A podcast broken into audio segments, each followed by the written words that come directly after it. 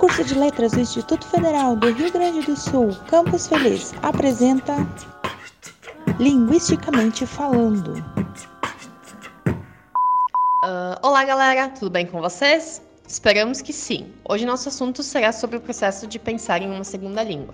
Você já pensou nisso? Para nosso bate-papo, conversaremos com a professora Denise Bordignon, licenciada em Português e Inglês pela UX, pós-graduada em Ensino e Aprendizagem de Língua Inglesa, certificada pela TKT de Cambridge, e ela fez um intercâmbio de 30 dias na Europa em 2017. Olá, Denise, tudo bem? Tudo bem com vocês? Tudo certo. Você hoje possui uma escola de idiomas e trabalha com crianças que ainda não foram alfabetizadas. Pensando nisso, a estratégia de se pensar em uma segunda língua, que normalmente ocorre depois da aquisição da primeira, nesses casos, é possível que esse processo de aprendizagem ocorra paralelamente entre a primeira e a segunda língua? Conte-nos um pouco sobre sua experiência com seus alunos. Sim, é possível que ocorra paralelamente, né? Só que tem que se pensar que quando eles vêm para cá, a gente começa a pegar eles com dois anos e meio, três anos, eles já falam português, né? Então, na verdade, a gente não faz com que eles sejam bilíngues, porque isso não é possível, porque é uma hora, uma hora e meia por semana só. Mas a gente trabalha com, com, com historinhas e com, com outros jogos e atividades, enfim, com muita música, e eles acabam aprendendo muito e muito rápido, né? Uh, a gente não trabalha uh, sempre com tradução com eles porque eles não precisam, né? A gente vai trabalhando aos pouquinhos o que a gente tem, a gente tem um cronograma para ser feito. E eles pegam muito rápido, pronúncia muito rápida, mas eles não são bilíngues, né? Porque para ser bilíngue tu tem que estar tá inserido totalmente, né? No ambiente. Uhum. E acaba sendo um pouco mais natural, então, essa aprendizagem para eles. Sim, é diferente, muito diferente quando eles começam com dois anos e meio, três anos, do que quando eles começam com oito que daí eles não escrevem ainda, né? Então eles estão aprendendo na escola, na escolinha e tal, brincando também. E aqui eles aprendem brincando também, só que a gente não escreve nada, né? Então não tem como pedir para eles memorizar ou pedir para eles estudar, porque não, não tem como. Hoje você tem um filho, Bernardo. Você pretende inserir a língua inglesa no dia a dia dele, durante o processo de aprendizado da língua materna? Sim, não? O que você pensa disso? Sim, na verdade, quando eu estava grávida, a minha ideia era, conforme eu tinha feito vários estudos, uh, tinha lido algumas coisas sobre como ele ser bilíngue, né? E eu sempre li que uh, se eu escolhesse que ele fosse bilíngue, eu teria que falar só inglês com ele. E o pai dele e os outros poderiam falar português, mas ele tinha que ter uh, um ícone de uma língua só. Eu não poderia misturar o português para que ele tivesse o, o, bilinguismo de uma forma bem completa e bem uh, que ele entendesse isso na cabeça dele como sendo duas línguas diferentes, né? Só que a hora que ele nasceu, eu não consegui fazer, porque português é a minha língua materna. E a gente às vezes acha que não, mas a gente tem uma conexão com a nossa língua e um carinho com a nossa língua materna que a gente não consegue ter às vezes em inglês ou em outra língua estrangeira, né? Então, uh, o, que gente, o que eu faço com ele? Ele está aprendendo as palavrinhas, que agora ele tem um ano e cinco, né? E ele fala, claro, elas todas em português. Mas todas as musiquinhas e todos os joguinhos que eu faço com ele, eu faço em inglês também. Então, se eu falo vaca para ele, vaquinha, por exemplo, ele fala mu. Se eu falo cow, ele fala também.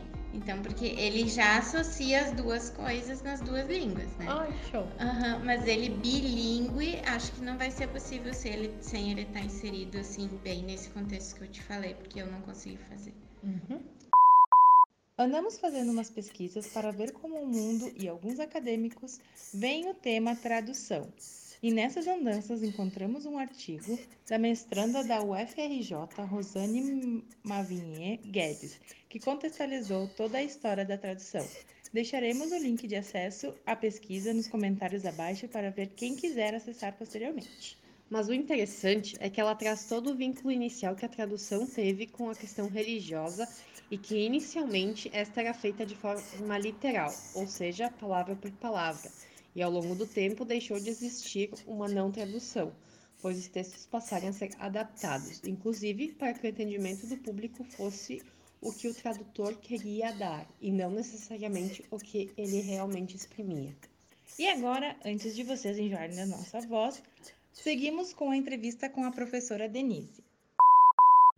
E no caso de alguém que aprende a L1 e após alguns anos tem o um contato com a L2. Nesse contexto, associar a, L1, a L2 com a L1 pode auxiliar ou prejudicar um aprendente da L2? Como você vê nesse processo a tradução? Você já comentou alguma coisa a respeito disso? Dos alunos que aprendem diferente a partir dos oito anos do que quem tem dois anos e pouco, então, dentro disso. Sim, hum, eu acho que é muito válido a gente associar a, a, língua materna com a língua estrangeira, com a L2, né? Uh, com os mais velhos, eu acho que a tradução, não literal, mas a, a, a tradução de algumas palavras, quando eles estão começando a aprender, é muito válido, né? Eu não, não trabalho com tradução literal, não gosto que eles traduzam o texto inteiro, a gente nunca faz assim, mas as palavras-chave, sim, né?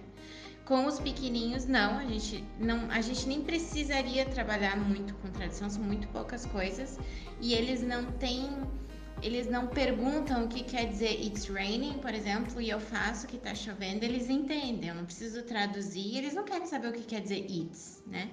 Mas a partir do momento que eles vão ficando mais velhos, com 7, 8, 9 anos, eles querem saber exatamente o que, que é it's.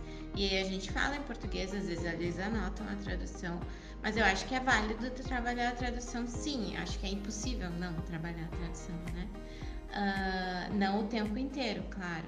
E com os que já estão aprendendo inglês há mais tempo, a gente sempre pode usar a paráfrase, né? De não, não traduzir a palavra literalmente, usar paráfrase ou mímica ou alguma outra coisa. Mas isso no, quem já faz inglês há mais algum tempo, né? Dentro disso que você trouxe, teria algum exemplo de aluno que já passou pelo Kids e que te deu algum feedback de alguma facilidade uh, que teve se comparado a outros colegas de aula que não tiveram contato com a segunda língua tão cedo? Sim, uh, tem palavras que eles não esquecem mais, né? Desde, se eles veem elas desde pequenininho, várias palavras, inclusive. E, mas o que eu acho mais interessante ainda é a questão da pronúncia que quem aprendeu inglês muito cedo conseguiu pegar o som do TH, por exemplo, do TH, com uma facilidade muito maior, porque eles não têm vergonha, do que alguém que começa a aprender inglês com 15. Né? Pode pegar o som direitinho, mas demora muito mais, o processo é muito mais lento. É uma ideia de pronúncia da língua que é diferente do inglês para a língua portuguesa e o ritmo que eles têm na hora de falar também muda porque eles aprenderam o ritmo do inglês muito jovens, muito pequenininhos. Então, eu tenho um deles é o José, um dos exemplos, que ele fala assim num ritmo perfeito, uma pronúncia incrível e que dá, dá muita diferença em relação aos outros colegas dele que começaram há pouco tempo, né? E no processo de aprendizagem, alguma dica de como evitar a tradução e passar a pensar na L2? Sim, uh, eu acho que quanto mais contato tu tiver com inglês fora da sala, mais vai te ajudar a pensar mais em inglês, né? E fazer o processo de tentar pensar em inglês sem traduzir, que é um pouco mais difícil para quem está começando, sem traduzir, tentar pensar ele mais em inglês, mas só tendo contato com a língua, né? Usando os textbooks, as outras coisas assim de aula é mais difícil. Tu tem que ter contato em casa, só a aula não. Acaba sendo muito teórica. Isso. Uhum. Falando nisso, me lembrei agora de um texto da Cristina Ustaros, não sei se é assim que se fala, mas ela é professora de inglês que fala sobre tradução de títulos de livros e filmes. E ela traz um trecho logo no começo que nos faz refletir sobre a língua. O trecho é o seguinte: como professora de inglês, sou péssima tradutora. Sim, porque ser professora ou simplesmente conhecer a estrutura e o vocabulário da língua inglesa não necessariamente faz de mim uma tradutora.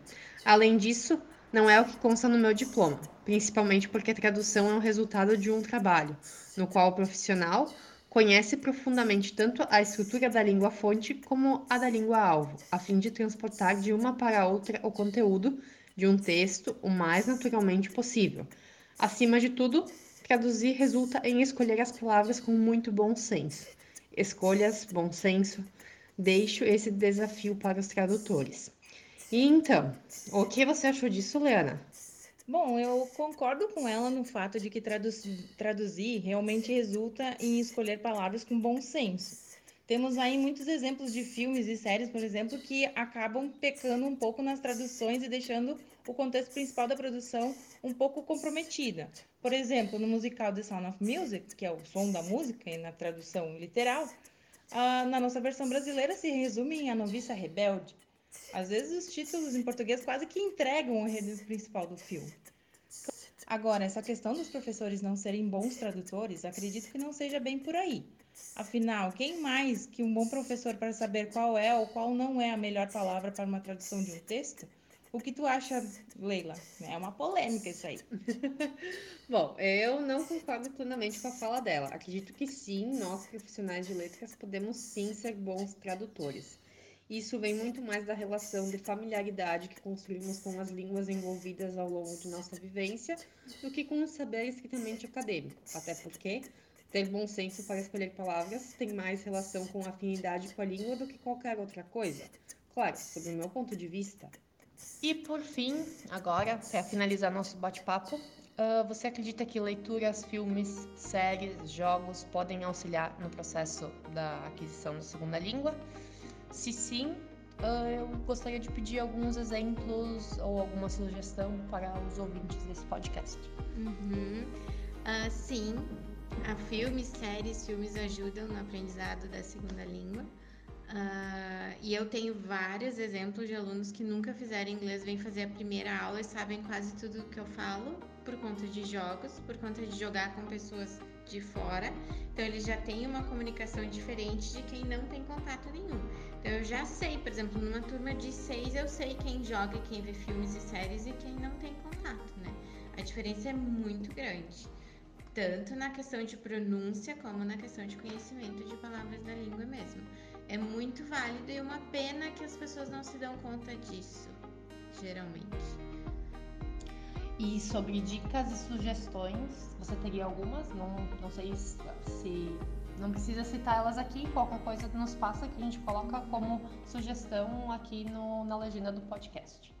Ah, a minha sugestão para aprender uma segunda língua é fazer o que tu ama fazer em português, fazer em inglês também. Então, se tu ama ler, tu vai amar ler em inglês também, né? Se tu ama ver séries em português, tu vai amar ver em inglês também. Sempre nesse sentido, não adianta tu não gostar de ler em português e tentar pegar um livro em inglês para ler, porque não vai dar certo, né? E quanto maior o contato com o inglês, melhor, fora de sala de aula. Muito obrigada, Denise. Seria isso? Muito obrigada. E assim chegamos ao final do nosso podcast sobre a pauta Traduzir or Not. Todos os nossos contatos, inclusive da nossa entrevistada Denise, estarão aqui embaixo nas descrições. Há também uns links sobre recomendações que a nossa entrevistada deixa para nós. Até lá, pessoal!